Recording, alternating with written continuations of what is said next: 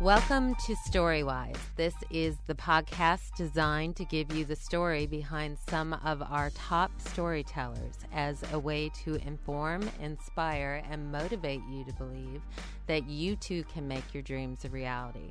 My name is Jen Grisanti. I am the story career consultant at Jen Grisanti Consultancy, Inc a writer's consultancy committed to guiding your vision through one on one consult to help you get to the next step in your career. Today, my guest is the brilliant author Steven Pressfield. Steven has written a number of top selling novels, including The War of Art. Uh, winning the creative, winning the inner creative battle, the Legend of Bagger Vance, Tides of War, Virtues of War, The Last of the Amazon, Gates of Fire, and the Afghan Campaign. Did I get them all? You missed only the last one, which is Killing Rommel, that just came out about uh, nine months ago. Oh, great. Yeah. Why don't we start with World that? Tell, yeah, war. Okay, we have to start with this. War is a huge, huge theme in in your books. What is the story behind that? That's a very good question, Jen. It's I think I just um, I see life as a battle, and actually it kind of comes out of the writing life and the facing of the blank page and the fact that in order to succeed as a writer, uh, in other words, somebody who must self motivate, self discipline, self validate, one has to acquire what I would call the virtues of war, the virtues of a warrior, and that those virtues include, you know, a certain courage to face it, patience, long sufferingness, the ability to be miserable, and uh, many other of those kind of the virtues that you associate with soldiers in a foxhole who are just, I, I, a lot of times I think about the writing life day to day as I'm an infantryman who's just trying to crawl forward another 50 feet through the hedgerows with bullets zinging over my head, and that that's all we can try to do each day gain a little ground, gain a little ground, and finally we look up one day and we finished whatever it is that we were working on.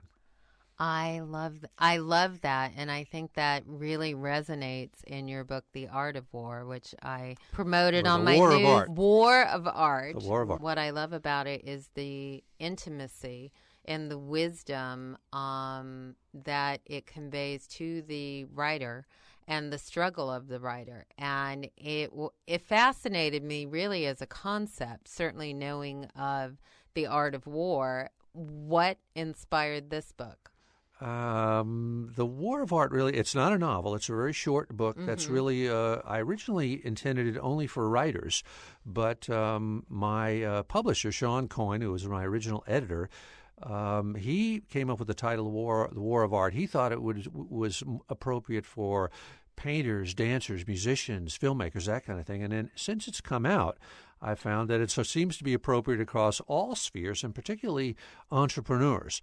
But the way it kind of came about, Jen, was that, um, you know, as a, I'll give you the long version of this story. You know, when you're a working writer, as you well know, your friends come up to you, usually after a few drinks or about one o'clock in the morning, and everybody says, You know, I've got a book in me, or I've been working on a screenplay, or you should hear the story of my uncle's life, blah, blah, blah. They all have, uh, you know, a book that they want to do.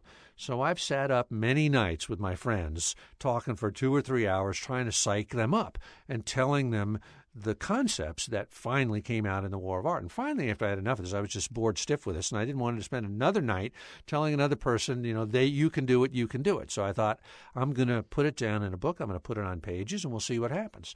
So the War of Art came out of me in about two months, and um, hardly changed a word. It was just ready to come. So that's it really is kind of the distillation of 25, 30 years of trench warfare, internal writer discipline facing the dragon, and what I've learned as just, you know, another guy slogging through the trenches. Do you know it fe- it feels like that. It feels like something that authentically came through you and it feels like an intimate conversation. I have to say like I in reading it you hit so many themes where I was he knows me. This, I felt this. I know what this experience is. I some of the I love your you ink and the idea of for a writer to incorporate himself has certain tax and financial advantages, but what I love about it is the metaphor. I like the idea of being myself ink. That way I can wear two hats. I can hire myself and fire myself. I love that concept because there is something so empowering, I think, as an entrepreneur. As you said, this book has hit such a broad range that is that feels amazing about having your name and and incorporating another part of the book that I love was how you so openly discuss self-doubt and say self-doubt can be an ally this is because it serves as an indicator of aspiration it reflects love love of something we dream of doing and desire desire to do it if you find yourself asking yourself and your friends Am I really a writer? Am I really an artist? Chances are you are. The counterfeit innovator is wildly self confident. The real one is scared to death. I love that that spoke to me. Like uh, re- working with writers in a consultancy and recognizing how self doubt is a very natural part of the writing process. To see such a renowned author who has such an amazing body of work behind you to come in contact with that so intimately, I thought was beautiful. You did a, a really great job on that. What has the response been to the book? Um, I get tons of emails and tweets yes. and uh, all that sort of stuff. In fact, as as we were talking about a little earlier, Jen, I just started a blog right. on another subject, a political subject, and people have been tweeting me so much about the War of Art that I had to start what I call Writing Wednesdays. Mm-hmm. And each Wednesday I do a little blog that's uh, like an, another War of Art chapter because people uh, I thought there were a few people out there who would relate to this, but I was amazed at how many there are and how everybody suffers from self doubt. Everybody's terrified. Everybody asks the same questions. I've got a wife and kids. I've got a mortgage. How am I ever going to do my dream? Or I have three stories that I know I want to do. How do I know which one I, should follow? Or I, am hearing these weird voices in my head that are telling me you know, to kill myself, jump off the a building. What should I do about that kind of thing?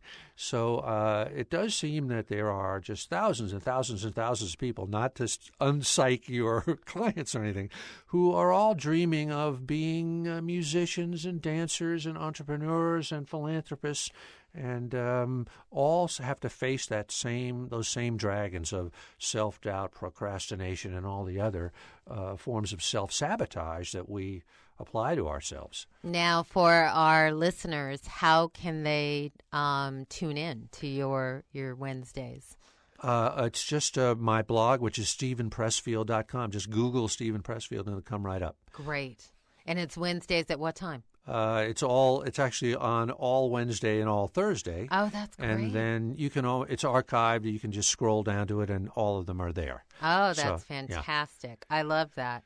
Now, looking at your body of work, what would you say is your favorite and your least favorite creative experience? Ah, you mean you mean which book? Yes. Is, it's funny that uh, I really love all of them. Um, I've in in in the movie business when I've written things for hire, and and some of those I don't particularly like, but any uh, I'm I've been lucky in that all they're all they're all like your children, you know. One yes. of them may be a little shorter than the other one, and uh, one may have a club foot or something like that. But you still you still love them all. So I do love them all, and I'm and I'm, I'm ha- they're like little friends of mine that I can uh, oh, I like sit that. in the corner, you know, and, and I'm glad that uh, they're there. Now you touched on your movie experience. Tell me about that. Um, I had about a 10 year kind of B or C, probably I'm flattering myself when I say B, probably C level career that's been resurrected a little bit because of my, because of the, the novels. In fact, I just were, just finished working and I'm in the process of working with uh, Randall Wallace, who wrote Braveheart, oh, on doing a screenplay for uh, Jerry Bruckheimer films for uh, Killing Rommel. So we're sort of, which is my latest book, which is kind of in the, in the, in the uh, middle of its process right now. But I had about a 10 year career until my hair started turning gray. And you know what happens when your hair turns gray in Tinseltown. so uh, it was, um, you know, a good experience that I never really uh, broke through to, uh, you know, an A level or anything like that. But paid the rent for a long time and learned a lot until I finally started writing novels. And it's never too late. You look, and really, what is an A level anyway? But you, you, I agree with you that it it is an interesting thing. What is the concept of your latest book? If can you share that? Sure. You mean Killing Rommel? Yeah. It's um, it's set in uh, North Africa in World War II. Rommel, uh, Field Marshal Erwin Rommel, was the Desert Fox, the great German, legendary German commander, true life commander. And it's about sort of like a Dirty Dozen type of story about a raid, a behind the lines raid um, by a British commando team called the Long Range Desert Group where they went deep, deep, deep into the desert and tried to get around behind the, the German rear and kill Rommel, and thus turn the tide in uh, in the war.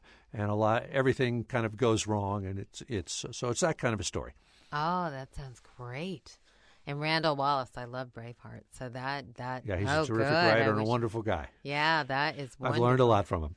Yeah, I was going to say now when your novels go into screenplays, what is that process? Are you initially attached to that? Is that something? What has your experience been with that? Well, I've been fired, like I say, almost almost off every project I've ever been on, and. Uh, the, the honesty the, the, of the writer's life. We love that. And uh, in fact, the, the Legend of Bagger Vance, which was the first uh, book of mine that was sold as a movie, um, the phone rang just after it started, after Robert Redford had been assigned to it as a director, and it was uh, Jake Eberts, the producer, telling me that uh, I was being let go, and I thanked him because it was the first time that anyone had ever had the guts to actually tell me that I was fired. Instead of me having to find out about it by reading it in Variety or by my agent lying to me too, that. Uh, but yeah, so uh, I think um, like they say when you've been when as a writer in Hollywood when you're being praised by the producer the next thing that it's going to happen is you're going to be fired. And that kind of is the rite of passage in this town. I mean I, I, I do i like for people to share those experience in the sense of recognizing they're they're just obstacles. They're that's obstacles fact, that you get over I can see from I can actually understand it from the point of view of the director or particularly of the director. If I were director, I would fire the original writer too. I'd at least talk to him, but you know, uh, once the director comes on board, it's the movie becomes his. It's his vision. He's going to hire a writer that's going to give him his vision, and he doesn't want some the the the uh, legitimate the original writer who has a legitimate claim on the story hanging around saying well you know I saw it a little differently than that so he he wants to get rid of him, and I can understand it. I actually optioned a book a few years ago of uh, a writer who I really respected, who was actually in his 90s and in, in a nursing home. And uh, the first thing I did was fire the hell out of him and just tore his book apart. So I could I could tell why people why people do that. I can see it. Well, I think in the creative process too. Certainly, when you write a book and you have the experience, I've worked with a number of novelists in my business, and and it is a very big difference. A novel and a screenplay. Oh yeah, tremendous you know, difference. Showing yeah. and telling, very, very big difference between the two mediums. And I do find people when when it's your own, you do struggle with the idea of adapting it to the screenplay format and letting go of so much language that I'm sure you've grown so That's so really true, to, Jen. I think a know? lot of times it, it is better to bring in fresh talent, mm-hmm. fresh legs, unless you're so good at that yourself that you can divorce your own self from you know, divorce your screenwriting self from your novelist self, and very few people can do that. Along that line, I would love to ask you about one of the themes in the book, The War of Art, and that is resistance, which actually is probably the thrust of the book. Yes. Uh, and, and I love the part that says, there's a secret that real writers know that wannabe writers don't. And the secret is this it's not the writing part that's hard. What's hard is sitting down to write. What keeps us from sitting down to write is resistance. So this had to have been the momentum for you to write this book? Well, that was sort of, in fact, I in my file that I used to write this book, I titled it Resistance, and um, that with a capital R. And I think that your writer clients and listeners, uh, this is a really helpful concept. This is what really kind of helped me, is that I've always felt, and I and I never read this anyplace else, that a work that I'm about to start on, the blank page, seems to radiate this negative force pushing at me and pushing me away from it. And I've kind of, in my mind, I call that resistance with a capital R. And it's the writer's job, in my opinion, before anything else, simply to overcome resistance. And what is resistance? It's procrastination, it's all forms of self sabotage, it's all the excuses we make up, it's all the reasons that we give ourselves we're not good enough, we're too old, or too young. It's all been done before. I can go down the list. Everybody that's listening knows that list by heart. And those, and here's the trick to me. This is, Jen, what I kind of realize is when you believe those voices in your head and you give them validity, then they have power over you. But and you say to yourself, well, maybe I am too old. Maybe I am too young. Maybe I don't have a PhD. Maybe I'm too stupid. Maybe it's already been done. But maybe that's true. But once you recognize that these voices are resistance, they are just bullshit that your negative self is putting out, then you just let them go right out of your mind. You just say, well, they're there but I'm just going to overcome them. And I don't care. I don't care what these voices say. It's sort of like in the Iliad when Odysseus has himself lashed to the mast, and they're going to go sailing past the sirens. And the sirens are these beautiful women who are going to try to lure him onto the rocks, lure his ship onto the rocks. That's the voices of resistance that we hear in our head. So what Odysseus did was he had his crewmen plug up their ears with wax, and their orders were just keep rowing no matter what he said. And of course, as he was hearing the voices of the sirens, he was crying out to his men, Pull over, let's pull in, it looks beautiful over there. In other words, he was yielding to resistance, but his men had their ears plugged and they just kept right on rowing. So that is what resistance is to me. And I think once once I grasped that concept after about seven years of wandering in the wilderness, and I sort of realized that these voices in my head were just bullshit, it, then I was able to just settle down, break through, and just just do my work. And that was the breakthrough for me. I I think that's fantastic, and I think it's so true. I mean, I I can say we all can certainly relate with the idea of negative thinking, and it almost feels like the war between the ego and your spirit. It's like your spirit is the calm part of yourself that hears the negative thoughts and is there telling you, but sometimes your spirit gets overpowered by your ego and your ego. And I think the beauty of the inner negative thoughts is the recognition that those are ours. And as long as we're not sharing those, which I think some writers do make the mistake of, they share everything. Like if they're feeling doubt and insecurity, it all comes out. And I think the page is an incredible outlet for that. I have to be honest, because there's not a person on this planet that doesn't have those same negative thoughts, self doubts, and fears uh, on every level. So I, I I'm actually grateful for people like you who are able to get in touch with that and, and put that on the page because I think it puts everybody else to rest. Well, what I'm trying to do just is, is just to help out my fellow you know sufferers and and let people know that. Uh, uh, they're not alone when they feel this. And I can tell you from all the emails and tweets that I've gotten, we are not alone. Everybody's feeling the exact same thing.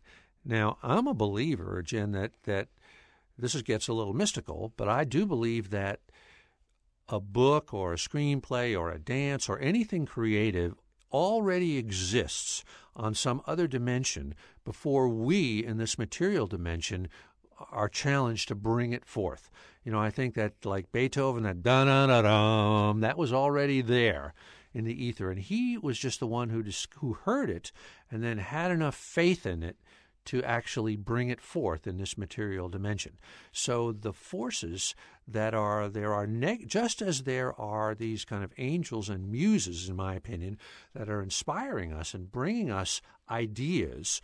There is the dark side of that, the shadow side of that, and that is resistance, the negative forces that are trying to to um, prevent those things from being brought forth by us. So it's our job to listen to our higher muses and not to these negative forces. But that is so easy to say and so hard to do. It's no, it's very true. And I think I, I one thing I noticed about you is your spirituality. And on that note, um, I read that you believe in past lives. I do. Yes, tell me about that. well, I love it- that. I uh, do as well. So Uh, I, I'm not sure how that relates to uh, to well, the with- writing when world, I look but at uh, spirituality and I look at like their um the idea of past lives and spirituality and how you believe things come through you. I know that the author of the book Conversations with God said exactly what you said as far as he couldn't take he said I can't really take credit for the books because it came through me, which I I think is an interesting thing and I think as authors I think that very often is the case, but I'm sure you can say in your body of work uh, well, and actually, on the line of of the past lives, I don't mean to skip past that. Have you utilized that in your writing? Has that been something you've explored? not overtly in any way. I just sort of believe that it's true. Um, based on, I'm not even sure what, just instinct or something like that. Like it's sort of odd that uh, I've written five books that were set in ancient Greece, and I seem to be tremendously at home in that world. But yet, ancient Rome leaves me cold. I have no interest in that at all. So the, the only way I can sort of figure that out is I must have been alive in the one and not alive in the other. How and now, whether that's true or not, uh, I have no idea. But uh, you know, there's an interesting thing. Have you seen the um, 18-minute piece by Elizabeth Gilbert that's at the TED Yes, conference? I have. Boy, It's is that a great one that uh, for your Yes. listeners to log on to. Yes. what Um, is that? What is that? uh, I forget where that address is. Uh, I think I'm sure if you, they do you Elizabeth simply Gilbert, Google yeah. Elizabeth Gilbert, who wrote Eat, Pray, Love, and at the I, I don't know what they call it, TED or TED, whatever it is, technology, right. something or other. It is Ted. It's yes. TED. So just if you just Google Elizabeth Gilbert at TED, and what she's talking about is where does inspiration come from? And she and she's making the point that it really isn't coming out of us, but coming through us, which is exactly what I believe. And if you if you go back to the ancient world, the um, Homer writing the Odyssey or the Iliad or any of those uh, great artists from there, the first they start each piece with an invocation of the muse, where they ask the goddess, the goddess who inspires us, or actually the nine sisters goddesses, Muse, tell this story through me. And uh, I think that there's a lot of truth to that. The Greeks addressed the mysteries by putting a personal face on it. They they named, you know, if there was a thing called war, they had a god of war. If there was a thing called love, they had a goddess of love.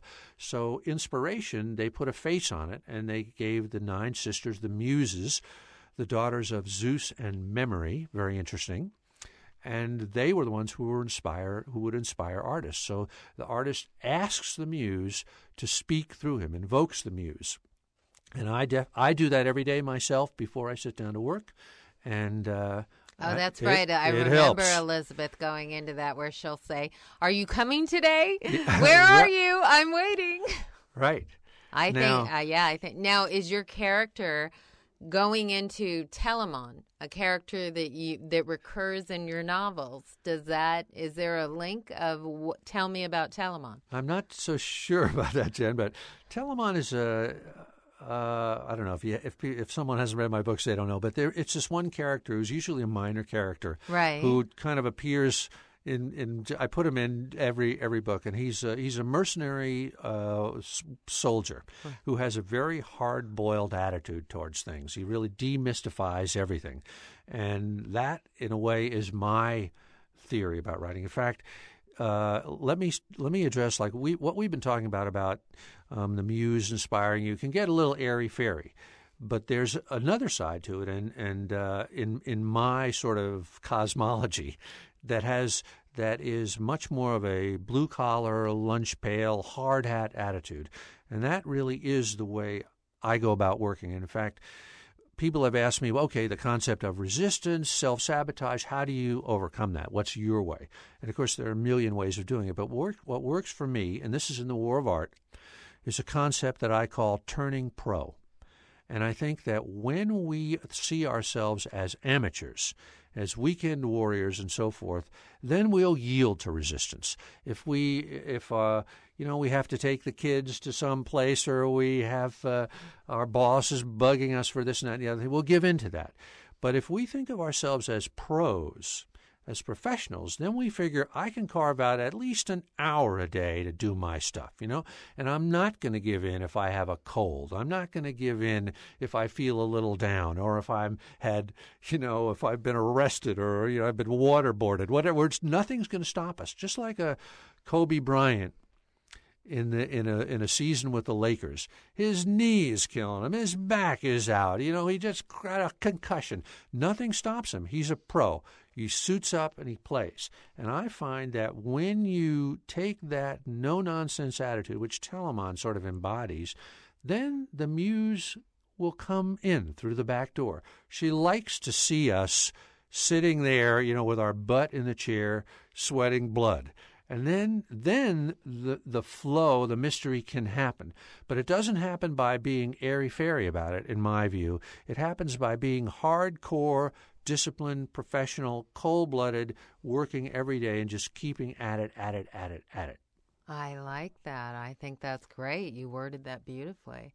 I I you know, I think there is a fascination with how we move past resistance and how we move through it. And I I did find it fascinating that you had a recurring character because it kind of felt to me like does that symbolize a part of self that is in every single one of your pieces? In a way it kind of does you know? It does. He's a sort of a he always is a mentor to characters in the story. And he's kind of mysterious. He's sort of like yoda or something like that right. who who comes in and usually offers a few pithy uh, remarks that kind of keep them on the track. But his his attitude is he's a he's a mercenary so he fights for pay he doesn't fight for a cause or for a flag. He doesn't believe in any of that fancy schmancy stuff. He's really a kind of a, almost a Zen samurai type of, of person who fights for the fight itself. And, and that's how I feel about writing and about art. That uh, I, I never try to look forward to is this going to be a success? Is this in sync with the times? Is this going to sell to uh, Paramount? I just kind of ask myself, what do I want to do? What what what is interesting to me, and I just do that. And uh, and that's kind of a Telamon esque attitude. It's um, it's fighting the fight for the fight itself, for writing the work for the work itself, not for any object that we think the the work is going to bring us. And paradoxically, that seems to work best in the commercial world. Don't ask me why. But when we sort of crazily follow our our vision that we think nobody else could possibly care about, to our amazement, or at least it's it's worked for me, people do respond to it against all odds. Whereas in my experience, when I try to second guess the audience or the marketplace, that's when I fall flat on my face. And I think that is a great note for us to take a break. We are here with Steven Pressfield, author of The War of Art. You're listening to Storywise with entertainment consultant Jen Grisanti. Storywise is a podcast designed to give you the story behind the people who tell stories, offering you insight on what it takes to work as a writer in television and film. Hear this and other podcasts on www.jengrisanticonsultancy.com, a full service writer consultancy committed to guiding your vision. We are back with Steven Pressfield, author of The War of Art. I would like to ask you uh, about your personal routine and discipline with writing.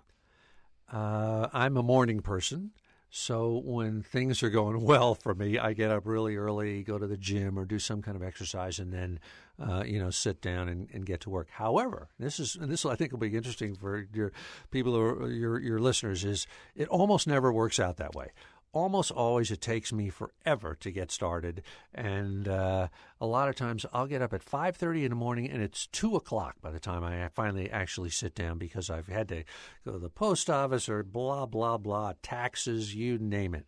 So i, I must confess that that uh, the the wheels wobble off the off the track a lot of time but i always do it one way or another. How many so, hours would you say you write a day? Four is the max. When I hit four, uh, I'm I always stop when I start making mistakes, when I start making typos. Because uh, I remember reading something that John Steinbeck said that uh, that I always uh, stuck with me. He said to try to push on too far when you're tired is, in his phrase, the falsest kind of economy. And I think that's really true. I like to, Hemingway said you should leave a little water in the well for the next day or always stop when you know what the next sentence is going to be. So I, am definitely a believer in that because the most important thing is momentum, keeping going, not letting resistance break the flow. So uh, I, I don't stop. I don't push it to the limit. I always stop when I still have a little gas in the tank. I think that's great advice.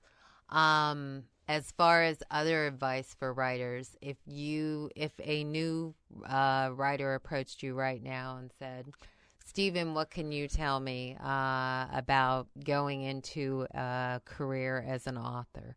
What advice would you offer? I would say it's a very good. You know, I haven't actually thought about that, Jen. I've, of all the things I haven't really thought about, I'm going to tell you what I really think here.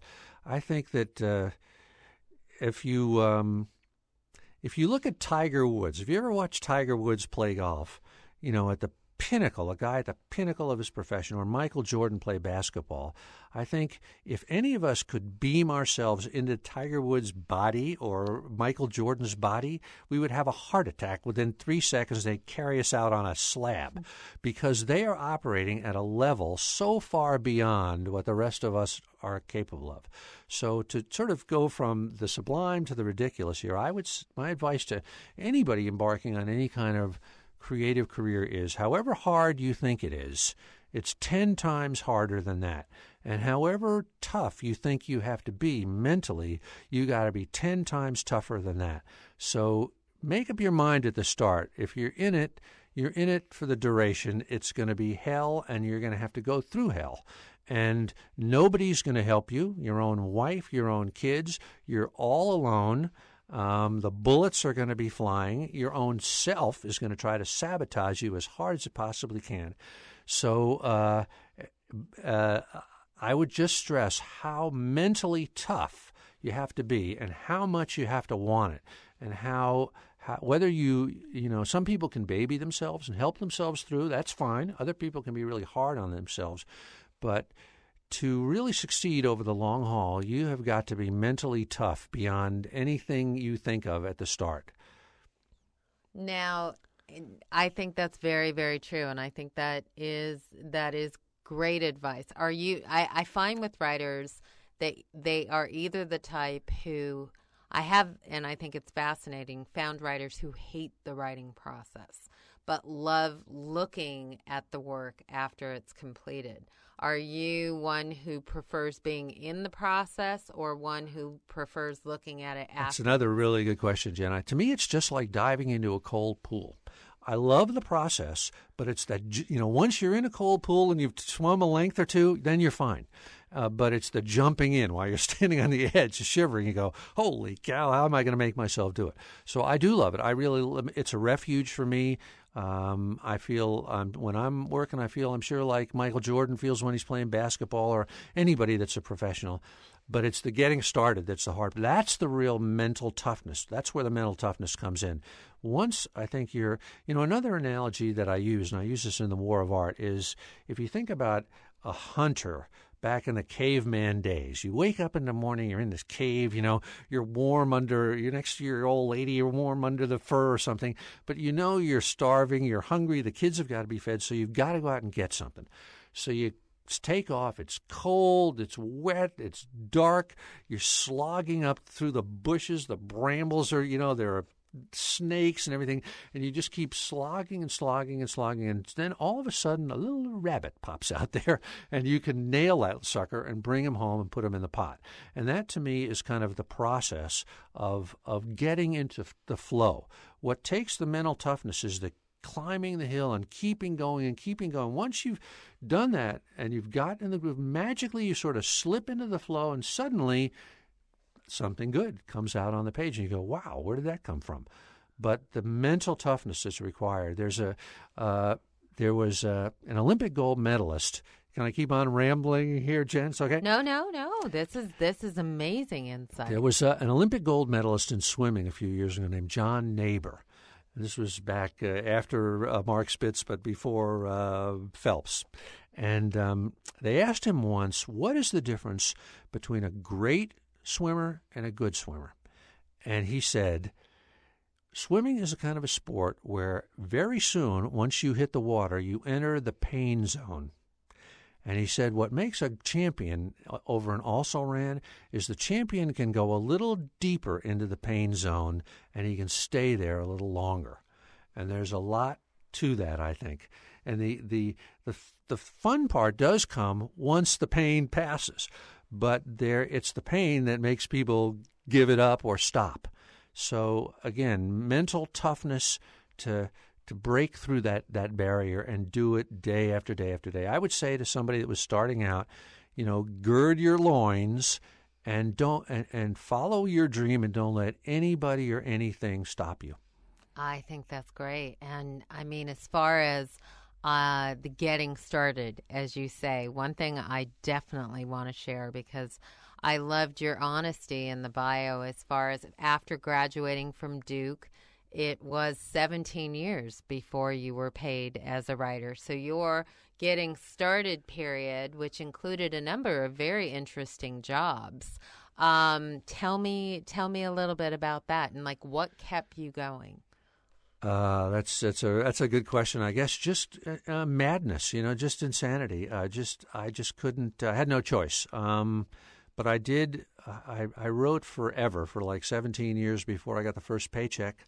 You know, writing at night, and I would work at a job, save money, quit, go someplace for a year, write a book, bring it back to New York. It would get rejected. I'd work again, save my money. I did that three different times.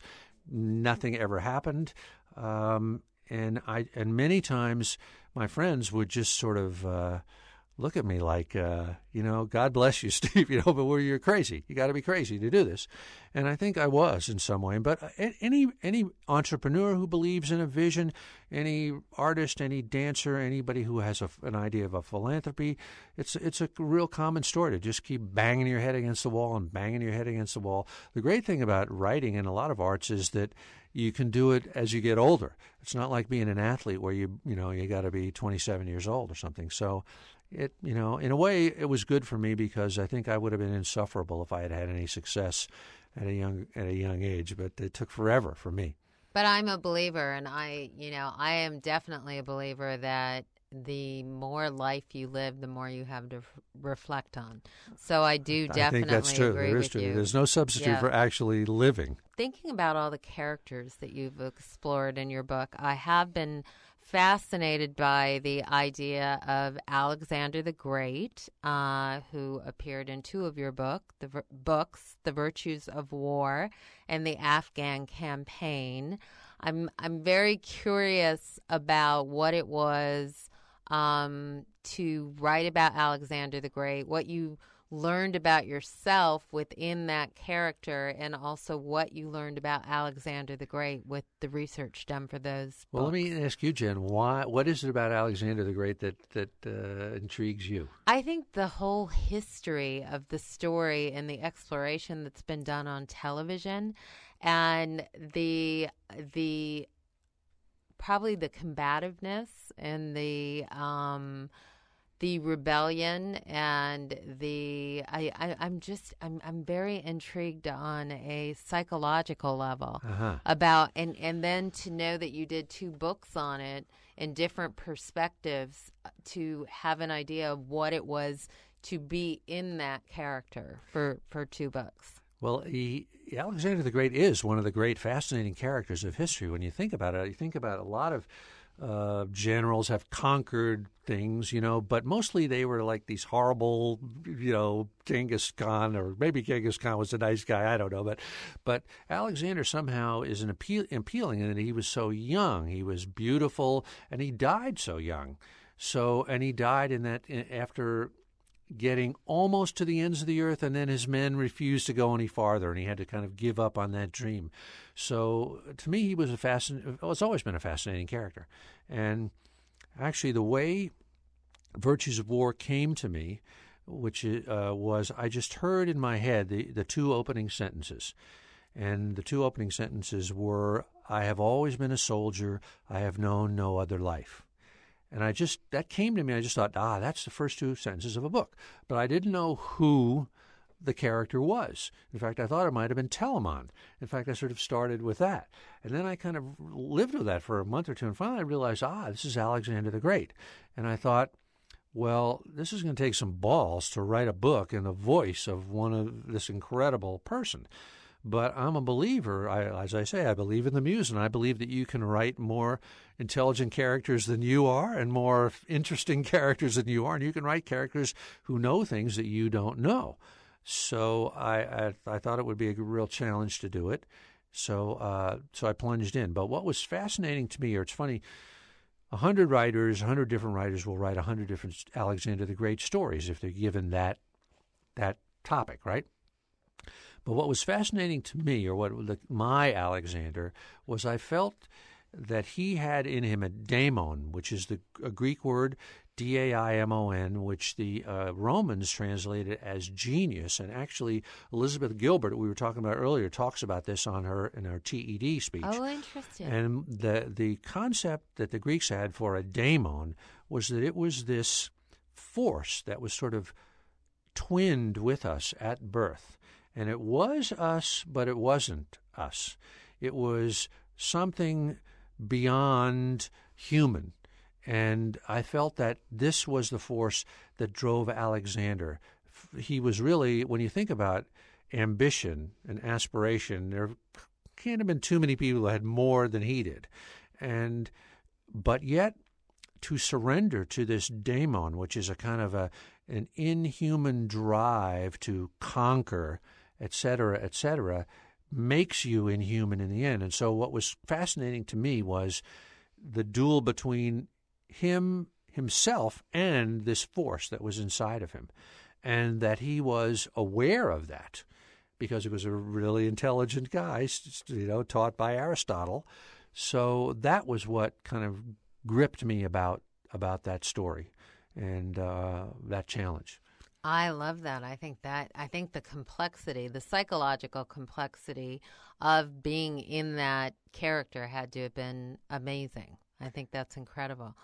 Um, now, looking at your career, as far as all the characters you've explored and the topics in your novels and your screenplays, um, if you were to go back and do anything differently, what would you do? Uh, that's a very good question. Um, you know, in a way, I don't think you can do anything differently. I think that the the mistakes and the detours and the dead ends all kind of are part of part of the process, and uh, in some way, you know, I, I couldn't say, oh, I would have gone out to Hollywood from New York sooner. That wouldn't have worked. I would have just crashed and burned. I couldn't have said to myself, oh, I should have started writing, you know, X sort of subjects, because I wasn't ready to do it. So I think, um, in a way, I just would have had to let it be exactly the way it was, um, with all of the mistakes and all of the you know the years that they're not really wasted because you're learning as as you're doing it, but it's uh, it's the school of hard knocks and it takes a long time. Do you look at yourself as others look at you? Do you can you look at your talent and feel pride and feel like I am a great writer? Um, no. I really feel like, uh, um, not to sound too mystical, but I, I, feel like I'm a servant of the muse.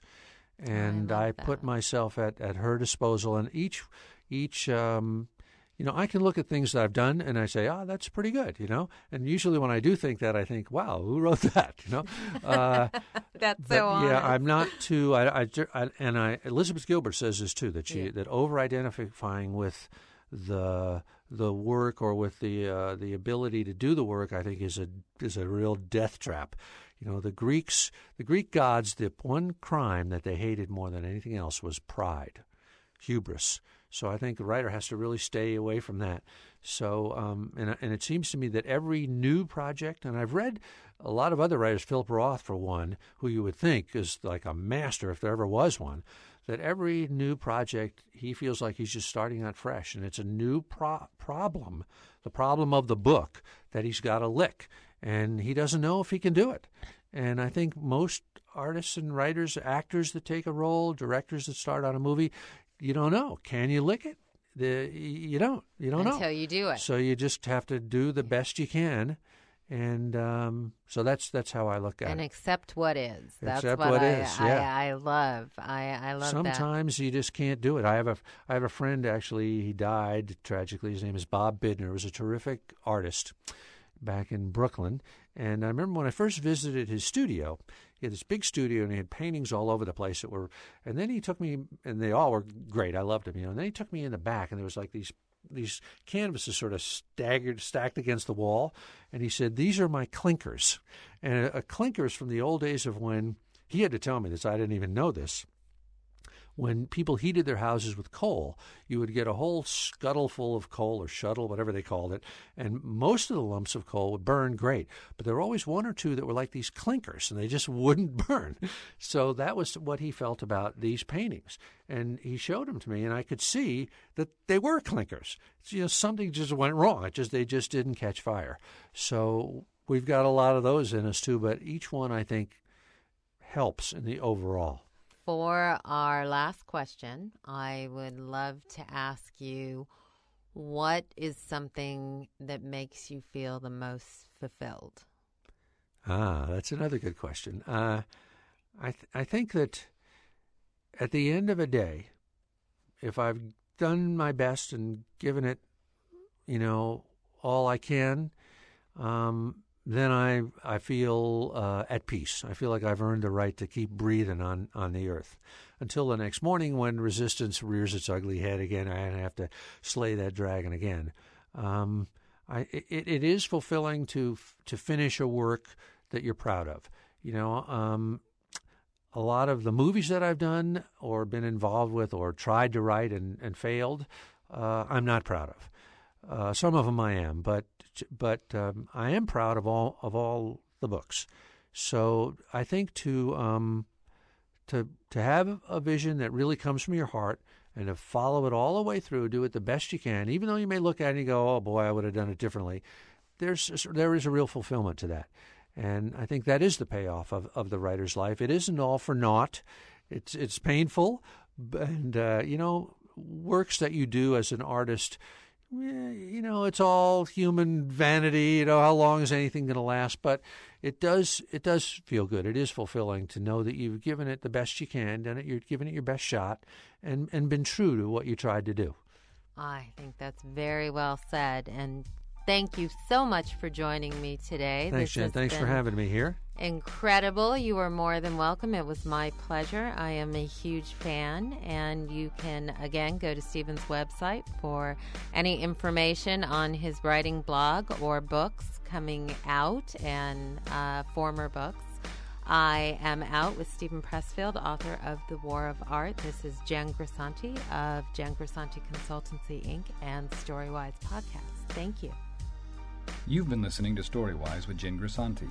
If you're looking to get to the next step in your career and need a guide who has been there and knows what it takes, go to www.jengrisanticonsultancy.com.